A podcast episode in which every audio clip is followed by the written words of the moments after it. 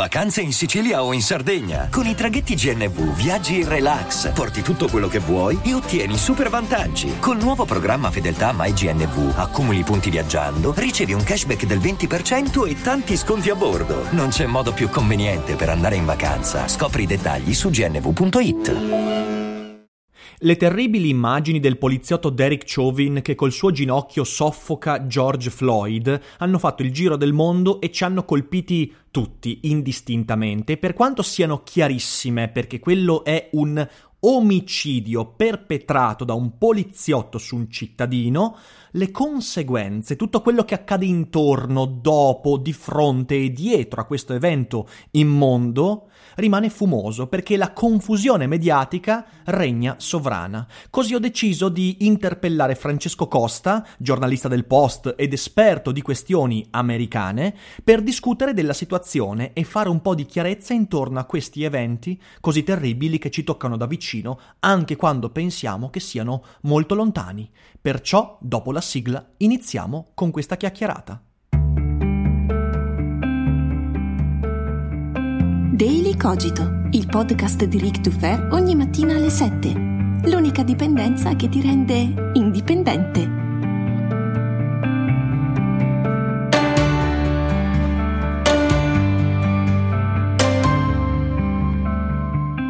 Nell'epoca dell'infodemia è facilissimo perdersi in questo labirinto di informazioni e a riguardo della situazione di George Floyd, Derek Chauvin, Minneapolis, proteste e via dicendo, è ancora più facile perdersi nei meandri del bias cognitivo, del bias di conferma e della confusione mediatica che si sta sviluppando. Così, per discutere di questo, di questo fattaccio e di quello che si sta sviluppando intorno, ho deciso di non farlo da solo, ho deciso di chiamare qui un amico, ovvero Francesco Costa. Ciao Francesco e ben bentornato su Daily Cogito. Ciao, grazie. E grazie mille per la disponibilità. Sì, perché sai, io in questi giorni, volendomi un po' informare sulla questione di Minneapolis, delle riots, delle rivolte, di questa rivoluzione incipiente, ho delle fonti contrastanti. Perché da un lato io ho molte persone che vivono negli Stati Uniti, a cui ho chiesto delucidazioni e che mi dicono: sì, è vero, nelle grosse città ci sono disordini come è sempre capitato di fronte ad atti così inaccettabili come quello accaduto a Minneapolis, però la gran parte delle proteste, de- de- delle rivolte, tra virgolette, sono pacifiche, solo che non ne sta parlando nessuno. E poi invece apro il sito di Repubblica, il Corriere della Sera, la stampa e via dicendo, i TG, e trovo che sembra un'America da fuga da Los Angeles. E allora chiedo a te, che sicuramente hai delle fonti anche un po' più dentro queste questioni, eh, cosa si sta svolgendo effettivamente negli Stati Uniti in questi giorni. Sì, sai, noi giornalisti purtroppo, e, e, questo non siamo noi gli unici colpevoli, ma quando vediamo delle foto con il fumo e il fuoco non, non capiamo più niente, anche perché ai lettori succede lo stesso. Se vai a vedere mm-hmm. quello che circola sui social network, i video, le foto delle rivolte, degli scontri con la polizia, figuriamoci, non è che non siano importanti, ma sono l'unica cosa che ci arriva di fatti in realtà molto più variegati ci sono delle grandi manifestazioni in larga parte pacifiche nelle principali città americane, non in tutta l'America naturalmente, eh, generate dal, non solo dall'indignazione e dalla rabbia per l'omicidio di George Floyd, ma perché è l'ennesimo, l'ennesimo, l'ennesimo in cui la polizia aveva mentito, perché prima che arrivasse certo. il video il rapporto della polizia diceva tutt'altra cosa, l'ennesimo in un contesto in cui gli afroamericani sono da secoli sottomessi, discriminati in, in tutti i modi possibili, non è una questione di semplice razzismo, poi magari ne parleremo, ma in America c'è qualcosa di più profondo da analizzare all'interno di queste proteste, che sono sicuramente, come tutte le proteste di piazza, confusionarie, con tante cose insieme, con tante persone che hanno istanze diverse che vanno nello stesso posto, ci sono delle persone interessate a fare casino e sono gruppi estremisti quasi, tut- quasi completamente bianchi Alcuni sono di estrema destra, suprematisti bianchi, altri sono di estrema sinistra, i cosiddetti antifa, i black bloc, eh, certo. sono gruppi radicali interessati a utilizzare questi momenti di grande scontro per, secondo loro, far saltare tutte le contraddizioni della società attraverso la violenza ma ci sono tantissimi video che mostrano per esempio manifestanti neri impedire a questi manifestanti bianchi incappucciati di saccheggiare i negozi, di distruggere le vetrine. È chiaro che le devastazioni ci fanno impressione e non sono giustificabili, però non bisogna correre rischi, due rischi. Uno, secondo me, confondere quello che sta accadendo con le, gli scontri, gli episodi di violenza, perché sta accadendo una cosa molto più grande.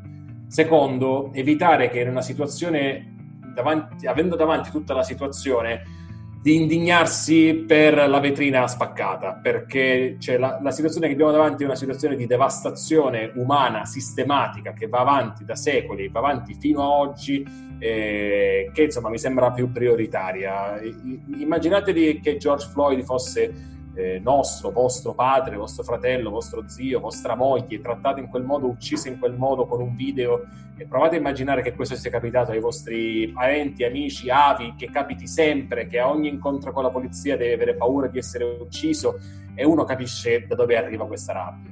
Sì, sì, su questo sono pienamente d'accordo. E poi in effetti si è anche aggiunto quel brutto episodio dell'autopsia, eh, la quale fondamentalmente sta dicendo, eh, sta cercando di far passare eh, l'informazione, secondo cui la morte di George, di George, Floyd non sarebbe avvenuta per asfissia, quindi per soffocamento, ma a causa di condizioni pregresse, tutte cose che ovviamente fomentano poi questa, questa, questa ingiustizia che non è soltanto percepita ma è reale e che ovviamente poi scalda gli animi. Eh, c'è, c'è, un, c'è, c'è un aspetto che vorrei lanciare però da questo punto di vista, perché noi eh, viviamo questo 2020 che è ovviamente partito molto male sotto tanti punti di vista e eh, fra qualche mese ci, ci, saranno ovviamente anche le, eh, le elezioni e quanto sta pesando? Perché io sono d'accordo quando tu dici eh, non dobbiamo indegnarci per le vetrine e io stesso ho discusso su Twitter con alcuni proprio questa mattina dicendo, cioè nel senso non, gi- non puoi venirmi a dire che la rottura di una vetrina, peraltro fatto soprattutto da gruppi estremisti, va a esautorare quella che poi è la protesta che in realtà ha ragione d'essere per delle ragioni ben diverse. Sì, sì, ma dall'altra dico, parte... Viva le vetrine sì. rotte, dico però se davanti a no, questa certo. situazione la tua preoccupazione è, è però le vetrine secondo certo. me di rivedere un po' le tue priorità. Eh. Sono d'accordo, sono d'accordo, però come dicevo questo ha un impatto anche politico importante perché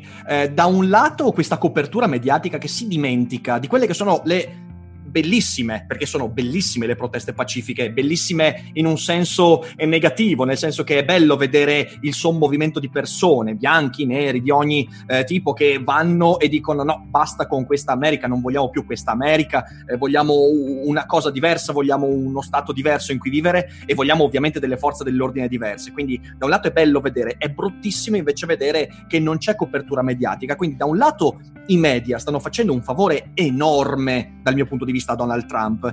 Dall'altro lato, ovviamente, quella vetrina rotta sta portando molte persone che magari quella vetrina la possedevano a dire: Sai cosa? Sai cosa? Forse è meglio che noi rafforziamo il potere di polizia che domani potrebbe impedire a queste persone di fare i porci comodi e rompermi la vetrina, togliermi la proprietà o via dicendo. Quindi, eh, non so, è una questione molto complicata. Dimmi cosa ne pensi. La questione è complicata, sicuramente, e come sai quando sei dentro una situazione, noi ci siamo dentro perché questa storia sta andando avanti adesso, stanotte ci saranno probabilmente delle nuove proteste, certo. quando sei dentro una storia è difficile valutarla in prospettiva. Alle elezioni poi mancano ancora molti mesi, insomma può succedere qualsiasi cosa, mm-hmm. eh, senza volerne trarre delle conclusioni su chi vincerà, chi non vincerà, chi se ne avvantaggerà. Ovvio, ovvio.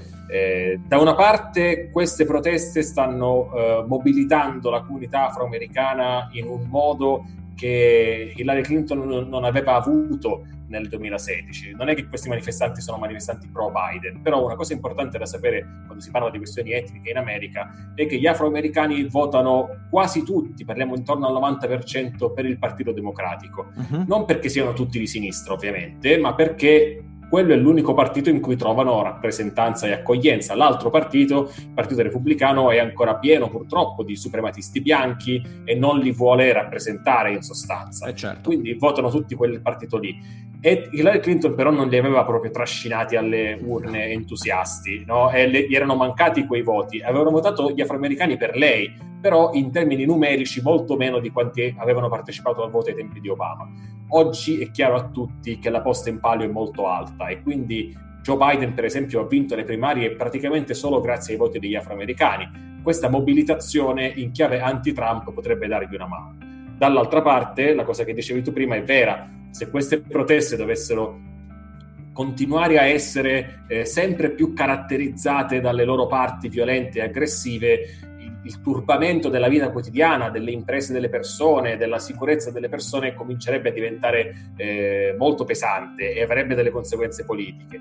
Non è necess- diciamo, eh, garantito e sicuro che queste conseguenze siano una richiesta di più legge e ordine, nel senso che gli americani sanno che queste proteste non nascono dal nulla, ci fanno i conti da 50 anni e negli ultimi anni ce ne sono state proteste e rivolte, da Ferguson nel 2014 c'è stato St. Louis, c'è stato Baltimora, anche negli anni recenti, da quando possiamo vedere i video e questi, questi omicidi vengono visti con queste immagini che diventano virali, questi sfoghi di rabbia avvengono periodicamente e lo capiscono anche quelli che non sono, diciamo, che non vanno a scendere in piazza, capiscono quale sia il problema, i problemi alla base di questa insofferenza e di questa rabbia. Naturalmente vorrebbero che questa rabbia venisse espressa in un altro modo, però ecco, da una parte potremmo arrivare a una richiesta di maggiore legge e ordine sicuramente, Trump se lo mm-hmm. sta augurando in modo esplicito, ha invitato i governatori a dominare i manifestanti, a è far vero, sentire il dominio della polizia sui manifestanti Dall'altra parte tutti hanno presente che puoi anche pensare di reprimere con violenza questa rivolta, ma questa rivolta nasce dalla violenza della polizia e quindi non credo che la violenza possa sedarla. Come vedi negli ultimi anni? Cioè, nel senso, io eh, un po' mi sono, mi sono, letto delle cose, mi sono letto anche dei libri riguardanti le, le, gli episodi di violenza della polizia a sfondo razziale. E lì c'è, eh, c'è, ci sono, io ho trovato due grandi visioni eh, intorno a questo problema. Da un lato tu hai de, degli scrittori, dei reporter, giornalisti, alcuni per esempio scrivono anche per il New York Times, i quali dicono che eh, c'è stata una recrudescenza eh, nella, nell'atto di violenza in sé, ma min, un minor numero di violenze nel corso degli ultimi 30 anni. Altri invece dicono il contrario, dicono che si è, mm, si è aumentato il numero di violenze. Io non riesco a capire bene eh, a, a, chi dare, a, chi dare, ascolto perché, perché mi sembrano che entrambi eh, dicano di avere dei dati e, e li portano pure. Eh, la tua percezione qual è su questa questione? Sai, si dice che i dati, se li torturi abbastanza, dicono qualsiasi cosa. Qualsiasi no? cosa, sì. Quindi, e io per carità non, non voglio entrare diciamo, nel merito di un'analisi così, così precisa io ho l'impressione, eh, leggendo, guardando, viaggiando negli Stati Uniti, parlando con gli americani, che la situazione sia in miglioramento, nel senso che eh, la cosa che bisogna capire, la dicevo anche prima, in America non si parla semplicemente di razzismo, in America il razzismo è stato per secoli la legge dello Stato, i neri erano schiavi. Non è che potevano appellarsi alla legge per avere giustizia. Il razzismo c'è anche in Italia, no? ma abbiamo delle leggi che poi bisogna farle rispettare, eccetera, però delle leggi che dicono che tutti siamo uguali in America per secoli la legge diceva che non eravamo tutti mhm. uguali mm-hmm. e anche quando la schiavitù è stata abolita e c'è voluta una guerra di secessione, c'è stata la segregazione razziale che è andata avanti fino alla fine degli anni 60, quindi da un punto di vista della storia fino a ieri il razzismo è scritto nelle leggi americane. Ogni singolo aspetto della società americana, dall'università alla scuola, al sistema penale, al mercato immobiliare, ai trasporti pubblici, tutto è disegnato in modo da favorire i bianchi e penalizzare i neri quindi anche le forze dell'ordine e i neri nel corso della storia americana hanno subito delle angherie inenarrabili, gli sono stati tolti i figli, sono stati uccisi impunemente, ma fino agli anni 30-40, non, fino, non parlo del Medioevo. E quindi si forma tutto questo, non è solo le leggi, ma le leggi e la storia costruisce una cultura, la cultura delle forze dell'ordine, il modo che le forze dell'ordine hanno di comportarsi con gli afroamericani, soffre ancora dei retaggi di questo passato. Naturalmente non vale per tutti gli agenti, non, anzi vale sicuramente per una minoranza degli agenti, ma non due o tre mele marce, una minoranza, ma una minoranza consistente, soprattutto in alcune città Los Angeles negli anni 90, Los Angeles e le rivolte che nascono dopo la morte di Rodney King, le, quelle, Los Angeles, il, l'LAPD, il Dipartimento di Polizia di Los Angeles aveva una terribile reputazione e la polizia del Minnesota, la polizia di Minneapolis ha una terribile reputazione. La gente che mette il ginocchio sul collo di George Floyd era una gente che aveva già subito reclami per un comportamento inutilmente violento. Insomma, la storia ci dice che questi comportamenti sono scritti nelle leggi, nel, nella cultura anche delle forze di polizia. Allo stesso tempo ci dice che le cose stanno migliorando, c'è molta più consapevolezza.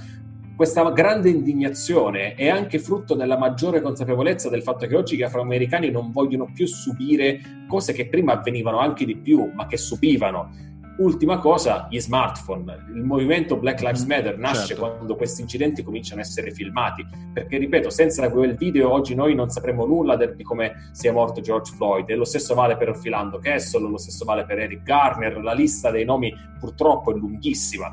Questi fanno la differenza perché fanno sì che non sia più una questione di chissà cosa è successo, secondo te, secondo me c'è un video, nel caso del video di George Floyd, è purtroppo un video da incubi che è abbastanza inequivocabile. Assolutamente, assolutamente. Peraltro, da questo punto di vista, credo tu abbia detto una cosa importantissima. Cioè, io ho letto moltissimi post di persone in questi giorni che dicono: Eh, ma quello che filmava doveva intervenire. Ma come intervenire? Ma tu immaginati. Vai cosa... da aggredire quattro poliziotti armati. Peraltro, peraltro, in realtà ha fatto un servizio molto più importante proprio con quel tipo di filmato. Eh, che sì, effettivamente sta moltiplicando enormemente l'esposizione pubblica di questa problematica. Eh, dall'altra parte, eh, io. Ehm, ho visto anche molte persone, molti poliziotti che hanno condannato pubblicamente questo fatto, quindi eh, credo, credo di sì che ci sia una percezione comunque sempre più evidente.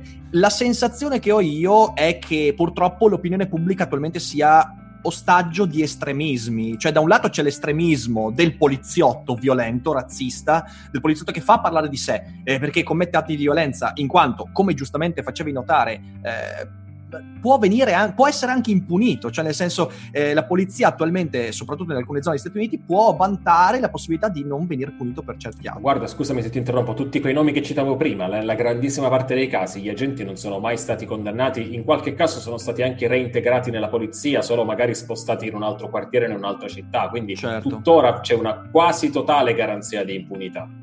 Eh, questo adesso eh, Derek Chauvin mi pare che sia stato di, di, dismesso dalle forze. È e... stato licenziato e messo sotto processo, sotto incriminato. Processo. Bisognerà capire che cosa succederà al processo. Ma se succederà? il processo, per esempio, dovesse dire sulla base di questa presunta autopsia, eccetera, che non è stato lui a scatenare la morte, a innescare, diciamo, il, la morte di George Floyd eh, potrebbe benissimo essere reintegrato. Lo stesso vale per i suoi colleghi che potrebbero dire chissà quali altre cose perché non sono intervenuti certo. direttamente. Insomma, anche lì bisognerà stare attenti su come andrà a finire.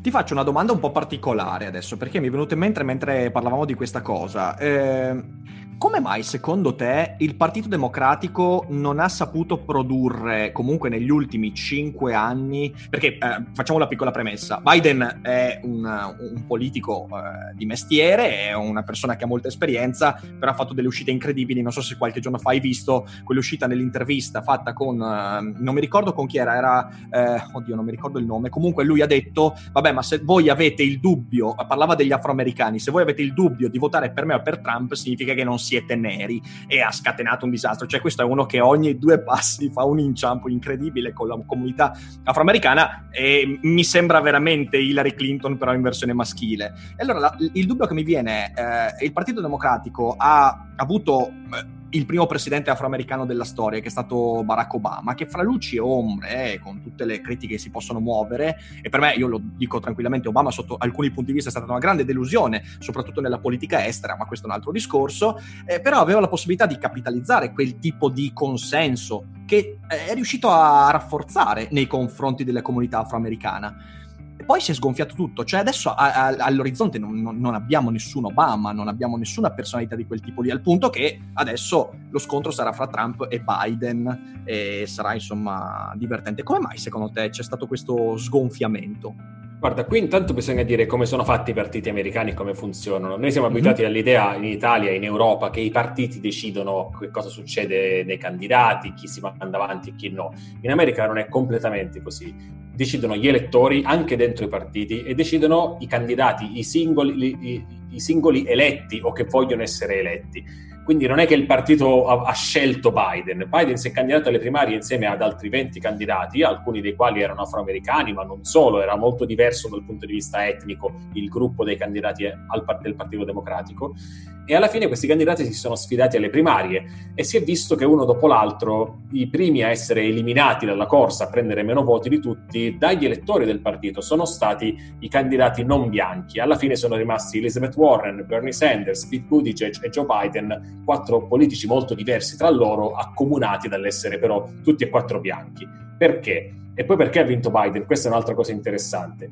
Molti democratici, per quello che ho visto io anche parlando con loro in Iowa e in New Hampshire, io ero lì quando si votava, eh, pensano che questa sia un'elezione in cui bisogna, non bisogna correre rischi, non bisogna candidare, fare esperimenti, come era stato magari candidando una donna contro Trump. Non ci si può permettere una vittoria di Trump di nuovo, è troppo pericoloso e quindi bisogna andare sull'opzione più sicura. Molti hanno considerato che Joe Biden fosse l'opzione più, più sicura e chi tra tutti lo ha fatto di più? Gli afroamericani eh, gli afroamericani nel Partito Democratico contano moltissimo, appunto perché, come ti dicevo, votano tutti per il Partito Democratico. E Biden, che era andato molto male in Iowa e in New Hampshire, dove l'elettorato è soprattutto bianco, ha riscattato completamente le sue primarie in South Carolina, dove sono quasi tutti invece afroamericani. E gli afroamericani hanno votato in massa per lui. Perché? Primo motivo, lui è il vice di Obama. Eh, per otto anni lui ha costruito una reputazione e una credibilità con quelle comunità Secondo motivo, lui è un politico da 40 anni e quindi in 40 anni ha avuto mille occasioni per stringere rapporti con gli attivisti, con i sindacati, con uh, i gruppi che difendono i diritti civili, eh, molto più di un Bernie Sanders che è un personaggio nazionale da pochissimi anni e ha passato tutta la sua carriera in Vermont dove eh, i bianchi credo siano il 98%. Eh, quindi lui aveva dei rapporti più consolidati. E poi perché, questa è un'analisi che è uscita su molti giornali americani, proprio gli afroamericani che sanno di essere quelli che rischiano di più con un presidente che è così vicino ai suprematisti bianchi pensavano questo non è il momento di fare giochi, di scegliere il candidato radicale e vediamo come va, di scegliere la candidata eh, mezza caraibica e vediamo come va, come era Kamala Harris. Eh, ci serve qualcuno di cui possiamo fidarci e qualcuno che il paese conosca già. Non è detto che questa scelta naturalmente sia la più sensata, non è detto che questo gli dia la vittoria, magari è stato uh-huh. un errore, non lo sappiamo, però questa è stata la motivazione ultimissima cosa che ti dico, è vero che oggi il Partito Democratico non ha una panchina di candidati o aspiranti tali così diversa sul piano etnico, è vero che non si vede un altro Obama, in questo però bisogna essere consapevoli che Obama era unico probabilmente, nel senso che non era solo afroamericano, ma c'è una cosa che lui dice spesso e dopo l'ha detta anche Michelle Obama nel suo libro Becoming, in quanto loro prima coppia di politici afroamericani a quel livello lì così alto, non erano soltanto due persone, ma rappresentavano tutta la comunità, tutti vedevano in loro ecco come sarebbe, ecco come sarebbe stato, ecco com'è avere gli afroamericani a un livello certo. così alto. Loro erano tenuti a essere perfetti. Certo. Eh, per, non parlo tanto delle scelte politiche, su cui ovviamente ognuno può dire ovvio, la sua, ovvio. ma sì, sì, sì, ho capito. comportamento, linguaggio, eh, se, se, se, se Michelle Obama o Barack Obama avessero fatto un, un, solo tweet rabbioso, la metà del tweet medio di Trump, si sarebbero infilati nello stereotipo del nero incazzato, della nera incazzata che urla, che ce l'ha con tutti, che è uno grande stereotipo americano. Ecco, oggi puoi avere successo se sei un politico afroamericano sul piano nazionale, se sei inattaccabile e impeccabile proprio come forma, come lo erano stati gli Obama. Per tutti gli altri si trova sempre qualcosa che alla fine ti scarica. Eh, questa è una visione molto interessante, molto interessante su cui mi piacerebbe anche riflettere ulteriormente. Magari non, non è questo il giorno, magari più avanti perché, perché, perché, questo è molto interessante. Eh, ultima cosa e poi, e poi, andiamo a concludere. Eh, secondo te queste proteste, eh, sia dal punto di vista pacifico che nella percezione mediatica, sono diverse dalle altre? Creeranno qualcosa di più? Ci vedi qualche differenza? Io qualche differenza ce la vedo e ce n'è una soprattutto. Come ti raccontavo, ci sono state altre proteste di, altre rivolte negli ultimi anni. Questa anche degli afroamericani per le violenze della polizia, eccetera. Questa però arriva in un momento particolare, arriva alla fine di due mesi in cui gli Stati Uniti hanno avuto un'epidemia che ha ucciso almeno 100.000 persone e eh, le restrizioni adottate per combattere l'epidemia hanno provocato la più grossa crisi economica da un secolo a questa parte, dalla grande depressione degli anni 20 del Novecento. Sappiamo che entrambi questi fenomeni, l'epidemia e la crisi economica, hanno colpito in modo sproporzionato gli afroamericani, cioè sono morti un numero di afroamericani superiore alla loro presenza nel paese, che sono, sono il 13%.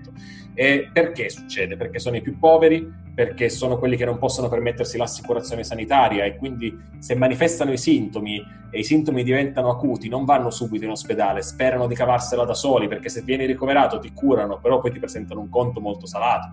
Fanno, sono quelli che fanno i lavori essenziali, quelli che fanno i lavori pericolosi negli stabilimenti dove si produce la carne, nei supermercati, quelli che consegnano la merce a domicilio, sono quelli che rischiano di più, sono quelli che vivono nelle zone più densamente popolate, negli appartamenti più piccoli, che non possono isolarsi se un parente si ammala.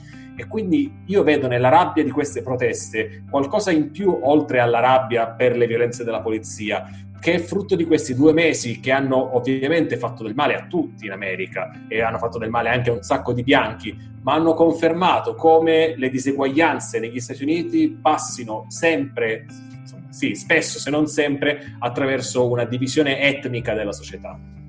Capisco, capisco. Quindi, insomma, da tenere bene, da tenere bene, mm, bene d'occhio queste, queste, proteste. Vediamo, speriamo che, eh, speriamo che, sortiscano l'effetto dovuto. E io spererei anche di vedere, insomma, i giornali italiani che cominciassero a parlare de, delle cose, de, de, delle proposte delle, e non soltanto dei casini, che poi inevitabilmente accadono in questi casi. Eh, insomma, la speranza, io lancio l'appello, tanto so che i giornalisti di Repubblica o non, non, ascoltano Daily Cogito, ma se l'ascoltano, ragazzi, parlate anche delle cose che fanno meno rumore, che magari fanno un po' meglio il dibattito pubblico, eh, anche perché poi altrimenti si crea sempre quella percezione che in questi giorni eh, si sta creando del nero incazzato che rompe sempre tutto ogni qualvolta subisce una percezione di ingiustizia. In realtà è l'esatto opposto, c'è una reale ingiustizia, ma nella stragrande maggioranza dei casi la risposta è comunque pacifica e noi di questo dobbiamo assolutamente accorgerci. Eh, io quindi ringrazio te Francesco per aver portato questa, questa visione insomma alternativa rispetto a, ai media attualmente più discussi. Grazie mille. Grazie a te, grazie mille dello spazio che mi hai dato. Grazie a voi per averci ascoltato, diffondete mi raccomando dei ricogito, eh, ovviamente sotto i link in cui potete anche leggere e trovare io eh, questa chiacchierata l'ho fatta con Francesco perché ho letto alcune cose che ha scritto a riguardo, mi hanno molto convinto, ho detto beh parliamone qua perché altrimenti la confusione regna sovrana e con la confusione non si va veramente molto lontani. Quindi grazie di nuovo Francesco, grazie a voi, eh, buona giornata e non dimenticate che non è tutto noia ciò che pensa. I'm Sandra, and I'm just the professional your small business was looking for. But you didn't hire me because you didn't use LinkedIn jobs. LinkedIn has professionals you can't find anywhere else, including those who aren't actively looking for a new job but might be open to the perfect role, like me. In a given month, over 70% of LinkedIn users don't visit other leading job sites. So if you're not looking on LinkedIn, you'll miss out on great candidates like Sandra. Start hiring professionals like a professional. Post your free job on linkedin.com/people today.